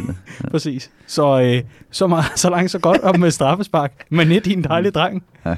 Hua. Ja, og der må jeg så ikke også lige hurtigt skyde ind her, at, at øh, jeg har været træt af Sartre som straffeskytte. Jeg synes, han har øh, lukket øjnene, sparket hårdt i mellemhøjde. Mm. Øh, det, det kommer til at se mindre sikkert ud, end det er, fordi han, han får sat den der lige ved siden af målmanden, der så bliver fanget på det forkerte ben. Men det er altså ikke tilfældigt, det er ret godt afviklet. Øh, det Hvorfor? der med at tage de der tre sidestep, det er det samme, vi ser Mille Vojevic, måske Premier Leagues mest sikre straffesparkskytte, gøre det her med at tage et, et tilløb til bolden, der signalerer, øh, jeg kan kun sparke en side nu, så tag tre sidesteps, og stadig være i stand til, øh, det ødelægger jo op, altså man skal være stensikker på, hvor man lander hen efter de tre sidesteps, for mm. man stadig kan kigge op på det rigtige tidspunkt og kigge på målmanden. Mm. Øh, altså, jo jo, jeg er helt med på, at, at det, det er, ja, ja. Det, det er ikke tilfældigt, at han får fanget målmanden på det forkerte ben. Øh, det er ikke verdens bedste straffespark, men det er en vanvittig opgradering på, hvad vi så ham gøre sidste år. Jamen, jeg synes, det fortæller alt om, øh, om denne her, om, om, om det her ja, jeg ved ikke, hvordan jeg skal beskrive det, men den her kritik, der er af Mohamed Salah, at vi overhovedet, ja, at vi overhovedet snakker om, at, at, at han ikke er en god straffesparkskytte. Han har scoret 10 gange i streg på, på straffe for Liverpool. Ikke altid lige sikkert, men, øh, men trods alt med, med tydelig forbedring i sin spark over de sidste mange gange. Øh, har sparket øh, tre glimrende straffe før det alene den her sæson. Ja, jamen, det er øh, usvigeligt klar opgradering i den her sæson. Og jeg er bare så træt af, at alt skal vende sig drejes med Mohamed Salah. Han er en vidunderlig målscorer. Han er så fandens afgørende ja, for Liverpool. Altså, og det, jeg synes ikke, vi laver andet end at pille lidt ved ham hele tiden. Ikke, ikke så meget os her. Det er mere generelt. Det, det er mere generelt, at jeg, at jeg, at jeg okay, det var måske Han er også en flot mand. Ikke så heldigt ordvalg måske. Men, men, øhm, men, men bare utrolig irriterende, at det hele tiden skal sådan op og vende. Var det nu godt nok med mm. Mohamed Salah? Altså, der er ja. så mange aktioner i går, hvor han bare er så vigtig for ja, ja. os. Al den opmærksomhed, han tager fra Tottenhams bagkæder. Ja, alt er ikke med lige stor kvalitet, og mod Genk øh, spiller han 75 heste minutter, men så viser han bare, hvad han er lavet af. Ikke? Et mål og en assist på et kvarter. Hans slutprodukt er elite og den fysiske styrke, han har bygget på, er så vigtig for os. Han er jo en targetmand, bare i moderne forstand. Ja, men, altså, vi så sidste weekend, øh, altså jeg vil hellere have en fløjangriber, der tager forkerte beslutninger, end en fløjangriber, der slet ikke når frem til den situation, hvor han skal tage beslutningen. Præcis. Øh, og det er det, Mohamed Salah gør. Han når frem til de der situationer hver eneste gang, og når han så ikke er på topniveau, som han ikke er i øjeblikket, jamen så er der for mange dårlige beslutninger. Men han når derfrem, det, gør, det giver modstanderne noget at tænke over. Mm. Og så bare lige hurtigt. Altså det er 50 mål på Anfield i 57 kampe. Han er nu på top 25 over Liverpools topscorer i alle turneringer nogensinde. Han har været her i to og en halv sæson. Altså, det er det. Hvis vi tager ham her for givet, og den vanvittige kvalitet, han har, så har vi heller ikke fortjent ham. Altså. Nej, men, men det, det gør vi heller ikke. Og klart, det, jeg hørte dine ord om, om Salah. Det var næsten som at høre en genudsendelse af, af, af det, jeg sad og, og rablede løs med, mens du startede gade, gadekampe nede i Katalonien. Ja. Ja, så øh, det, det må jeg skulle sige, helt enig, helt enig. Vi er, vi er simpelthen nået dertil nu, fordi Riese, du skal gøre det ultra kort, Ja. medmindre du øh, har lyst til øh, at sige, dog ikke, vi, vi slutter en hej. Men jeg synes, du skal have lov til at forklare ultra kort. De sidste 20 minutter, Ja. der er du både nervøs, og du er skide irriteret. Hvorfor er du det? Øh, det var fordi, vi skulle til at se en Liverpool-sejr. Det var søndag, så vi kunne ikke drikke øl. Øh, så nej. Øh, jeg synes for første gang i meget, meget lang tid, sad jeg og var faktisk nervøs for, om vi kunne holde den hjem. Og det er det, vi har været inde på. Jeg synes ikke, organisationen har siddet lige skabet i den her sæson sådan for alvor endnu. Øh, og det vil sige, at, at da Tottenham så begynder at mose på, vi begynder at komme med de her øh, indskiftninger, så sad jeg med første gang sådan med følelsen af, at indtil nu, eller sidste sæson under Jørgen Klopp, der, jamen ja, der kan godt ske en eller anden fuldstændig vanvittig tilfældighed. Men som udgangspunkt, så har vi så meget styr på vores organisation. Vi har så meget tro på, at det vi gør er det rigtige, at det her skal vi nok holde hjem alene på, at vores bundniveau er så for forpulet højt, så længe vi øh, mm. bliver ved med at gøre det, vi er gode til. Jeg synes, vi ser her, sådan Gomez bliver smidt på banen, og så er jeg, jeg, jeg synes, det lignede en Matip-indskiftning, altså vi gik over til tre i, nede bag i, noget vi aldrig har kunne finde ud af at spille. Der er nogen, der siger, at han kom ind på højre bakken. Jeg så det altså virkelig som sådan en trebakkæde. Og, og organisationen ryger sig en tur, og det bliver mere sådan noget øh, kaotisk noget, øh, hvor vi øh, skal forsøge at, at holde den her hjem mod Tottenham, hold der får mere og mere momentum. Øh, og det synes jeg altså, det synes jeg er længe siden, vi har, vi, vi har set Liverpool. Ja, og, og problemet er, at vi indkasserer faktisk chancerne, som Tottenham skal score på. Ja, præcis. Og, og, og det er det, der bekymrer mig mest. Det er mm. ikke bare den der frygt for, åh oh, nej, nu har det ikke set så godt ud i de her modgangstider øh, øh, på det sidste, men det bliver faktisk realiseret ved, at, at Tottenham kommer frem til de her chancer. Son har en afslutning øh, i feltet. Øh, da Vincent Sanchez på hovedet til sidst, mener jeg. Øh, Son har en efter en dødbold, hvor han kommer forrest øh, på forreste stolpe. Det, det er lige lovligt shaky, og, og derfor synes jeg også, at der skal til at ske noget med organisationen, mm. og nogle andre folk skal ind på den her midtbane. Det var en god overgang, Daniel. Tak for det, fordi øh, vi er nået til den absolute afrunding af alt, med, der har med Spurs at gøre, fordi lads, et Spurs. Vi skal smide nogle bedømmelser efter, øh, efter vores drenge, og det er min tur til at lægge fra land. Jeg må sige, at øh, den her kamp havde øh, alt det, den skulle bruge, når det kommer til stats, og når det kommer til jamen, alt det, der normalt plejer at, at afgøre kampe for alvor. Possession var høj, antallet af chancer var højt, det sad inden for rammen. Vi havde en spørgsmålmand, der var god på dagen, ja ja, men vi skal være mere kyniske. Så selvom jeg har rigtig meget lyst til at gå højt op i skalaen, så bliver jeg nødt til at blive nede på et syvtal, fordi vi skal udnytte det, når vi spiller os frem til det. Derfor ender den her øh, Liverpool-trup med et syvtal. Jeg synes, øh, mentaliteten skinner igennem. Jeg ender på 8. Mm, ja, det gør jeg også. Øh, med mere eller mindre øh, samme begrundelse som Daniel. vi skal score. Jeg går højere op i karakterskalaen. Godt så. Jamen, øh, det var simpelthen alt for vores øh, gennemgang af Spurs. Nu skal vi til debatten over alle debatter. I hvert fald i den her udsendelse. For vi skal tale om midtbanen. I og med, at det er noget, I har bragt til bords, har I så ikke lyst til at gribe den her og forklare mig og en frygtelig masse lyttere derude, hvad det er, vi skal til at høre om, og hvorfor det er vigtigt at sidde og debattere lige netop i dag? Jo, men vi har jo set i øh, de to sidste kampe, at Liverpool har stillet med to meget forskellige midtbaner. Øh, Keita og Ox mod Genk, og så tilbage til øh, Gini Hendo foran Fabinho imod Tottenham. Og der har været meget snak om det her med, især efter United-kampen, kom vi med for meget respekt, var det for meget øh, robrød på midtbanen, for lidt partyhat. Øh, og er det på tide, at vi ryster posen lidt øh, og får noget mere øh, flair ind på den, øh, på den øh, midtbane. Så, øh, så den debat, den, den kører for fulde hammer derude, så det tænker jeg, at øh, det kunne være fint lige at vende. Mm. Øh, ja, i forlængelse af de her to kampe med to meget forskellige midtbaneudtryk. Så er rammerne ligesom sat, præmissen er fremlagt. Nu er det op til jer at få, øh, få fyldt den her debat ud med, hvad det er, jeg så gerne vil tale om. Fordi øh, jeg synes, det er interessant, når, når der endelig kommer noget i, i mit dueslag, som altså skal med i... Ja, hold kæft, et dueslag, Dan, din gamle idiot. Nå, når der endelig kommer noget, som, øh, som jeg skal proppe ind i udsendelsen, så synes jeg også, at øh, I så må være mænd for at fylde ud. Hvad er det, der er med de her de midtbanekonstellationer? Hvad bør være den rette? Og ja, Take it away, boys. Jamen altså, jeg synes jo, det er interessant lidt at dele det op i, øh, i, i hvem der kan dække de her forskellige roller, som, som vi gerne ser på den her Liverpool midtbane. Klopp har jo valgt at gå med to arbejdsotter, kan man sige, i, i Wijnaldum og Henderson i den her sæson. Så har du Fabinho som den klassiske sekser. Jeg tror, alle, inklusiv Klopp, er enige om, eller enige i, at den oplagte midtbane, hvis man kan spille alle ind, og hvis man kan drømme sig til, at alle er i topform, så er det med en decideret sekser, en arbejdsotter, og så en lidt mere kreativ, men stadig presstærk øh, anden otter. Øhm, omstændighederne har gjort, at det har vi ikke set endnu. Øh, og det er jo en blanding af, at øh, vi var inde på det tidligere, Keita har ikke øh, øh forløst sit potentiale eller forventningerne til ham endnu. Oxlade Chamberlain har siddet længe ude. Øh, og det er primært de her to faktorer, der egentlig gør, at vi spiller, som vi gør, tror jeg.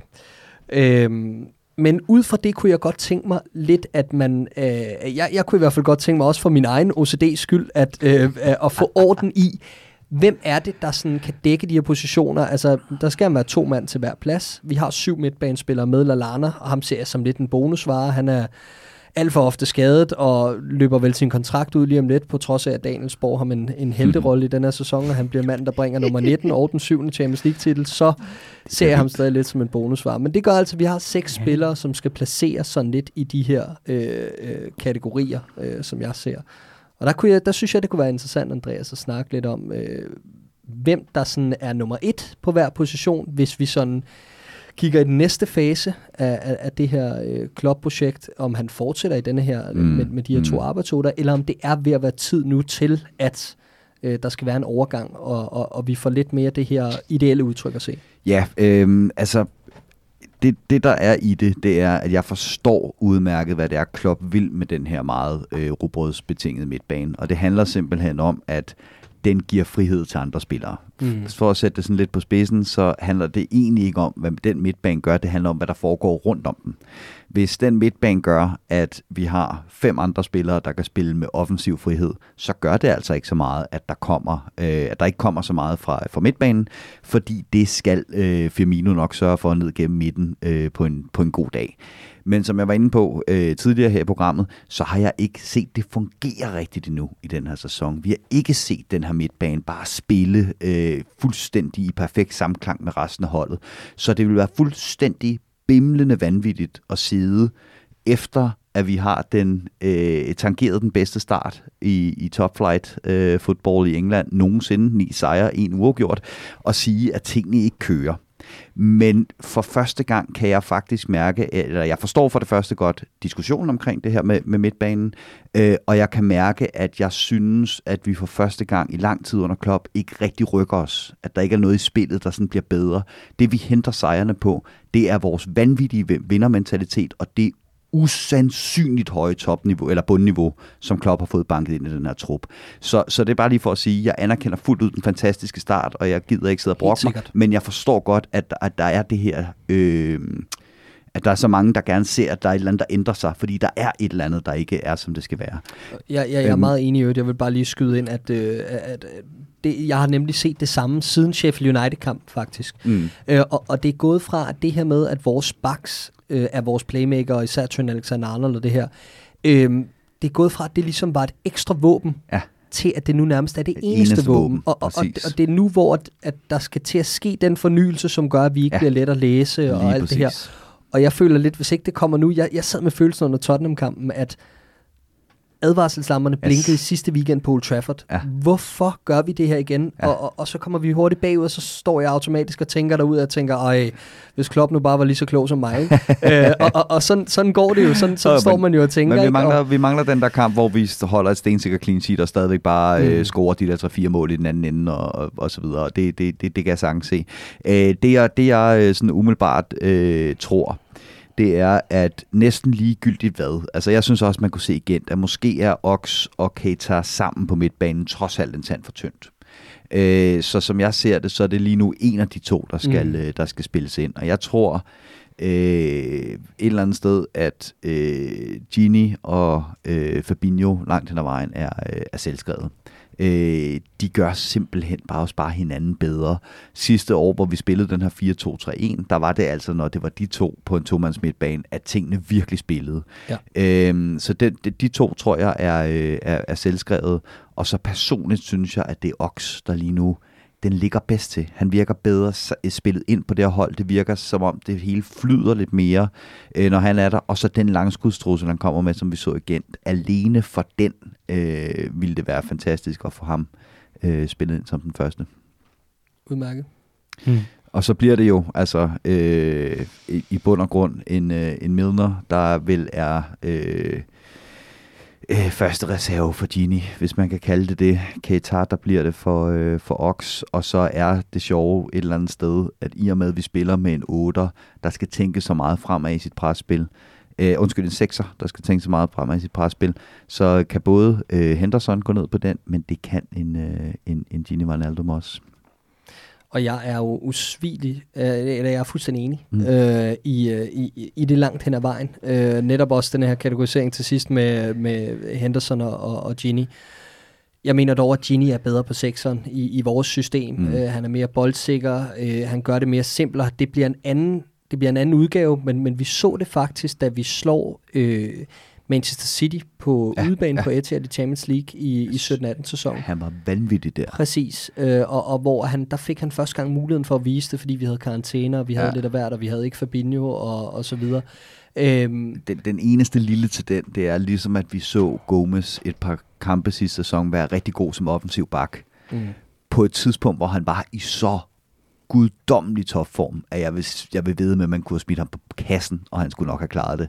Det her, det var også et tidspunkt, hvor Gini var i guddommelig topform. Mm. Øh, så, så, så, så vi har ikke rigtig set ham rende rundt dernede på et tidspunkt, hvor at, at, at stængerne var trætte, og han måske ikke var inde i en bedste periode, og han bare havde en opgave at løse, og man mm. så også kunne det der. True. Øh, men jeg vil så sige, at den eneste ting, jeg er, jeg er uenig i, er, at øh, jeg kan godt se, at det lige nu måske er Oxley Chamberlain, der kvæg sine to mål i gænk, øh, er et lille skridt foran Keita. Men jeg tror simpelthen, at det her hold kan, kan tage næste skridt med, med, med Naby Keita øh, centralt, sammen med netop Gini Wijnaldum på den anden otter, og, øh, og Fabinho bag sig. Jeg tror, han kan binde den her offensiv sammen det helt store for Keita bliver nu at holde sig skadesfri, og det har ham også jo til fælles, ikke? Øh, mm. Men, men det, er jo, det, er jo så, det er jo så værdifuldt at kunne have de her to typer, øh, som kan øh, øh, ligesom øh, afløse hinanden, øh, både i kampene, men også fra kamp til kamp. Øh, fordi Oxlade Chamberlain er jo en anden type offensiv 8 øh, mm. slash 10'er i det her system. Øh, og han har en skudtrussel fra distancen, som vi bare savner i mange andre kampe. Øh, og som Keita heller ikke bringer. Han bringer til gengæld noget mere øh, flair øh, på ja. en eller anden led. Ikke? Øh, men det helt store spørgsmål, er det nu? Altså er det nu, at han skifter over Klopp? Bliver det det, vi ser op til den her Manchester City-kamp og frem mod den næste fase i sæsonen, at vi får, vi går væk fra de her to robots og går mere over i det her med at, at praktisere en decideret offensiv spiller, eller en, en, en offensiv minded midtbanespiller i Keita Lux? Øh, jeg tror det ikke. Jeg tror simpelthen, at Klopp han har en plan for, hvordan han øh, gerne vil have det her Liverpool-hold til at fungere den her sæson. Og det vil sige, det her med, at vi har stået lidt stille, måske spillemæssigt her, øh, det er ikke rigtigt at flytte, det tror jeg, han tilskriver, at vi stadig er ved at vende os til det.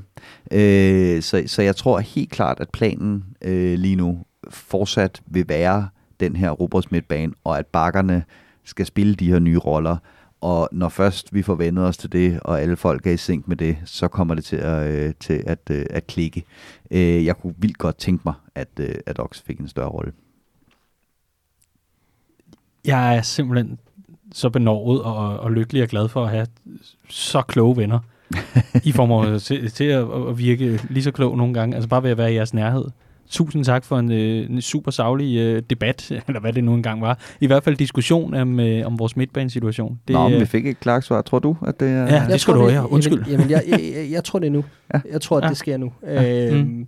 Og jeg tror, at det bliver øh, i første omgang Oxlade Chamberlain, øh, der skal spilles ind op mod den City-kamp på Anfield, fordi Yes. at Klopp ser muligheden for, at det er her, vi kan gå ondt på dem. Det er ved, ligesom i 17-18 sæsonen, hvor han flere gange gjorde det på City, og spille ham op til det her opgør, altså med, med der er en Arsenal-kamp, hvor han Mm. formentlig får noget spilletid, så er den lidt åben mod Aston Villa, alt afhængig Mm, af, hvordan mm. han gør det i Carabao-koppen, hvordan øh, kroppen reagerer osv.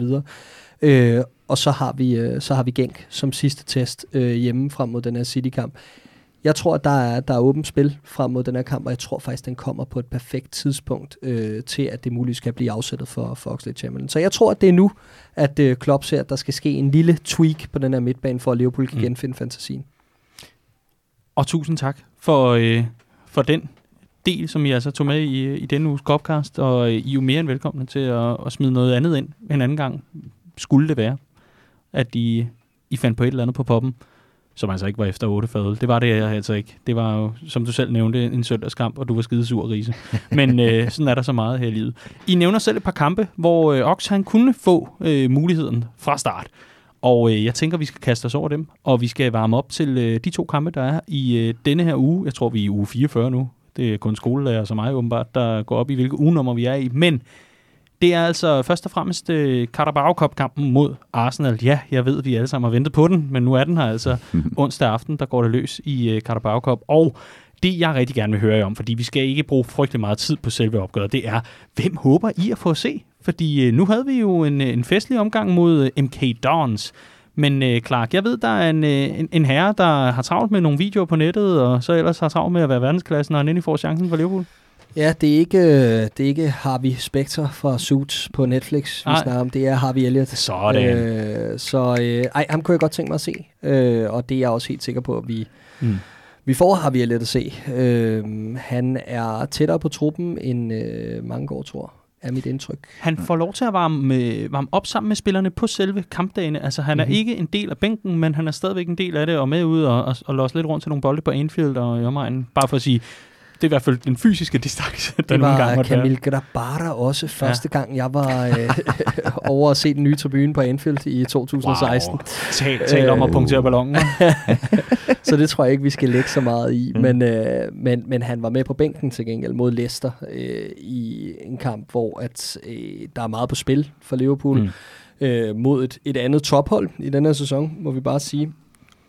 Og det synes jeg taler sit tydelige sprog. Mm. Mm. Øh, så ham glæder mig til at se, også efter hans øh, rigtig gode debut mod MG Dons, og efter at han øh, leverer den her fremragende assist i sidste runde af UEFA Youth League til, til Curtis Jones. Den ved jeg ikke, om I har set. Jo, øh, øh, men, øh, men jeg glæder mig til at se mere til Harvey Elliott og se, om han kan, han kan levere mod en større modstander end sidst.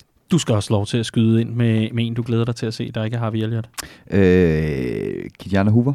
Mm. Øh, vanvittig Men, øh, øh, mål. Han Som får, er til 17 i VM. og derfor ikke er med til den her kamp. Præcis. Nå, men så tager jeg Ryan Brewster.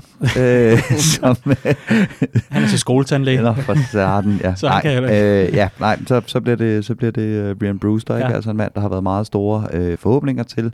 Øh, denne sæsons øh, Grujic, forstået på den måde, verdensmester i preseason, og så har vi ikke set noget som helst af ham, efter sæsonen er, er, øh, er gået i gang. Øh, så, øh, så ja, det kunne, være, det kunne være spændende at se ham i, øh, en kamp Mm. mm. den der. Jeg tror, han åbner sin målkonto. Ja. På onsdag. Uh, fedt. Det ville da være lækkert.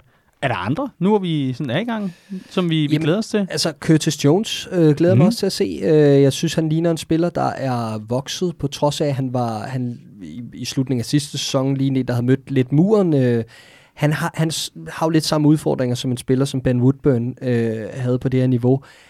Han har ikke rigtig det her alvorlige antrit. Han er ikke vanvittigt fysisk stærk. Han har ikke et øh, suverænt langskud eller et eller andet, som du ligesom bare kan bringe med op på seniorniveau, Mm. mm. så han møder lidt udfordringer, han ikke rigtig er overlegen på nogle parametre, men han har fundet sin vej på en eller anden måde og lader til at være vokset, øh, vokset med opgaven af, at han har fået mere ansvar på de her ugehold. Øh, så ham glæder mig til at se. Mm. Øh, synes også, han gjorde det fint mod MK Dons. Ja, så kommer jeg med, med en lidt skæve. Jeg håber at få, øh, og glæder mig til at se forhåbentlig øh, Adrian fordi ja. jeg synes ja, simpelthen, det var så ja. synd af al den mojo og alt det, der var bygget op. Og, ah, men omvendt, altså, jeg er jo lykkelig for, at Alisson er tilbage, og det så vi altså også mod Tottenham. Det er dejligt at have Alisson tilbage. Det er det altså. Det, der er noget med distributionen, og han bliver ved med at holde spillet rigtig, rigtig varmt, og vi, vi lader os ikke presse på samme måde øh, i, mm, i vores bagkæde, mm, når mm. modstanderne kommer op, og det er ingen kritik af Adrian, men der er bare klasseforskel lige præcis ja. på det aspekt af spillet. Så jeg glæder mig til at se Adrian tilbage, og sådan så jeg kan få noget hyldest fra, øh, fra, fra fansene. Er der jo sådan en hjemmeside, der hedder Shakiri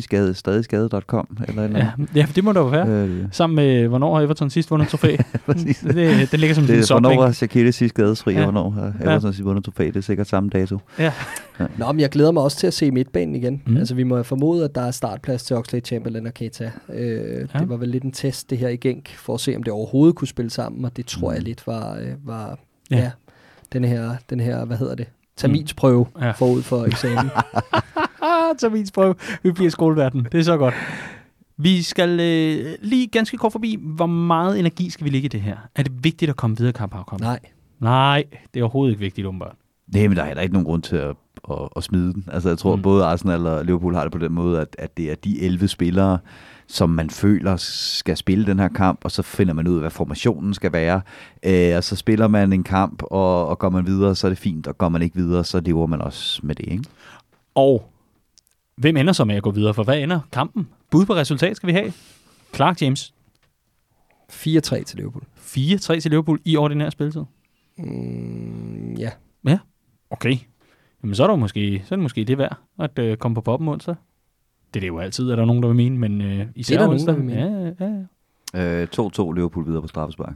2-2 Liverpool videre på straffespark. Øh, går den direkte i straffe stadigvæk? Ja. ja. Okay. Mm. Det er alle runder i Carabao? Eller? Ja. Okay. Ikke forlænget Nej. i Carabao Cup. Spilles de tirsdag og onsdag, de her Carabao Cup ja.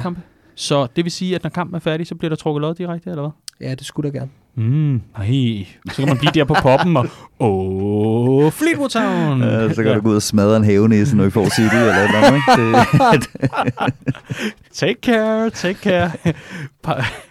ja, det, det er det der med havemøblerne tilbage og havenisserne, fordi øh, ellers så kommer jeg altså til nabolagen af dig det var vores øh, ultrakorte gennemgang af, mm. af, af optakten her til, øh, til, Carabao Cup-kampen mod Arsenal. Nu skal vi se nærmere på en, øh, en stor klub, som øh, er tilbage i det gode selskab. Og øh, lad mig lige høre først og fremmest, er der nogen her, der har savnet Aston Villa? Nej, egentlig ikke. okay. Jeg kan ikke rigtig lide dem. Jeg kan ikke rigtig placere, hvorfor. okay. Hvad? Jamen, som sagt, jeg kan ikke placere, nå, hvorfor. Nå, nå. Det er bare et eller andet. Jeg tror, det er det nye Aston Villa, jeg har det lidt svært med. Det nye Aston Villa? Ja. Mm-hmm.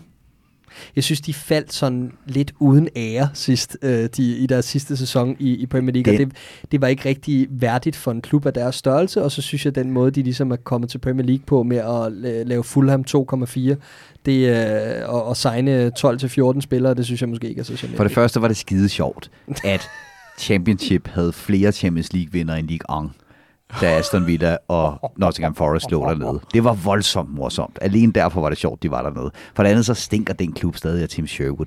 Når de får luftet ud efter det, så helt fair. Og jeg synes, det er fedt, at Birmingham har et stærkt hold i Premier mm. League. Mm. Alt det her. Lige nu er den sgu lidt ligegyldig. Altså. Mm. Det, er ikke, det er ikke det gamle Aston Villa, det her. Det er noget, et eller andet, som, som jeg ikke nødvendigvis har savnet. Godt så. Så I har fundet på alle mulige undskyldninger for ikke at kunne lide dem, og faktum egentlig er, at I stadig er bedre over, at de fik solgt os Christian Benteke for 32,5 millioner på. vi fik pengene igen, og ja. det er jo helt sindssygt taget i betragtning, hvor han er nu, ikke?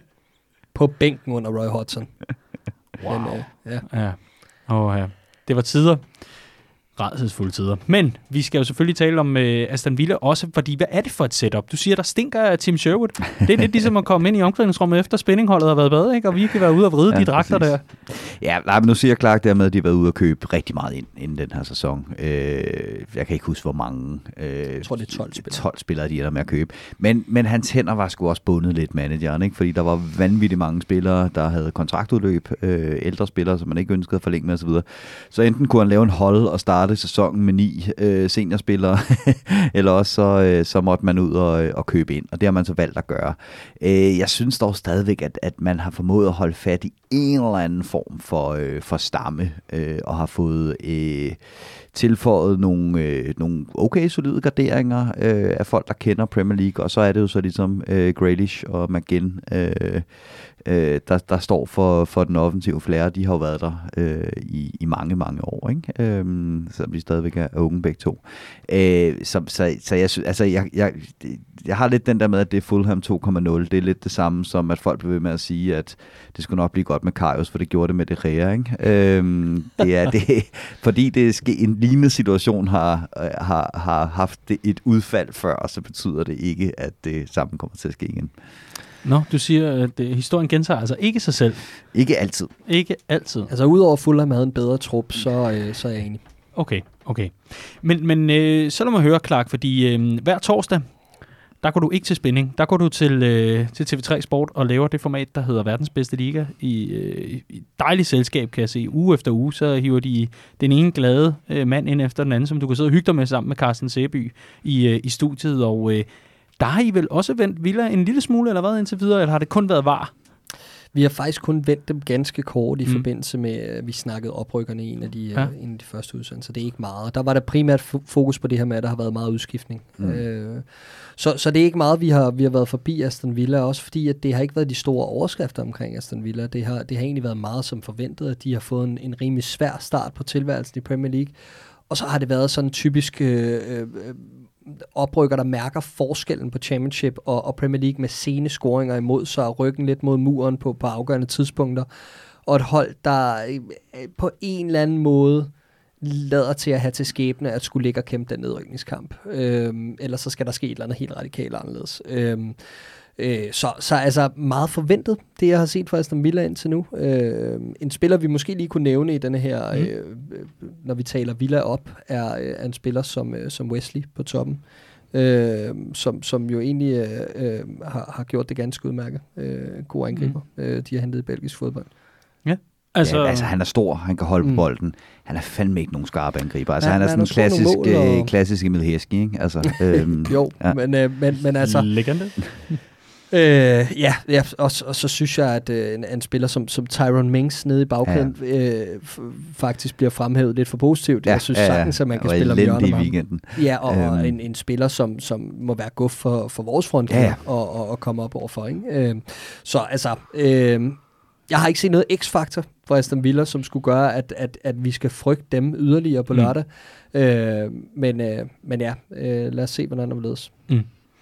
Og Riese, du laver jo også, eller har i hvert fald lavet, undskyld, lavet jo en masse Premier League-dækning i form af de falske nier i en, en, en masse, masse år. Øh, år ud og år ind, så du simpelthen og talte Premier League, og der har du ikke så meget fornøjelsen af Aston Villa, vel? Jo, det, det første år, ja. vi sendte, der var Aston Villa det hold der, der lignede, at de skulle slå Darbys rekord.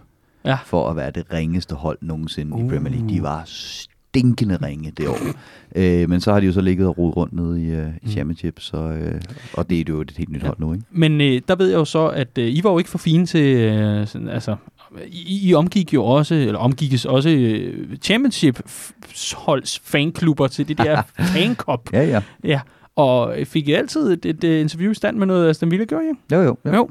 Og hvad, hvad, hvad havde de at sige? Altså, hvordan har, hvordan har historien været med Villa så i de senere år? Fordi du siger, det, der stinker Sherwood og så videre og så videre, men, men hvad, hvad har historien egentlig været med Villa? Jamen, historien har været, at de har, øh, de har skiftet ret meget ud på managerposten, og det er blevet mere og mere sådan, nu skal vi tilbage til en eller anden britisk identitet, øh, og, og det er bare blevet... Øh, oh, ja, præcis, ikke? og så Steve Bruce, og det er bare blevet ringere og ringere.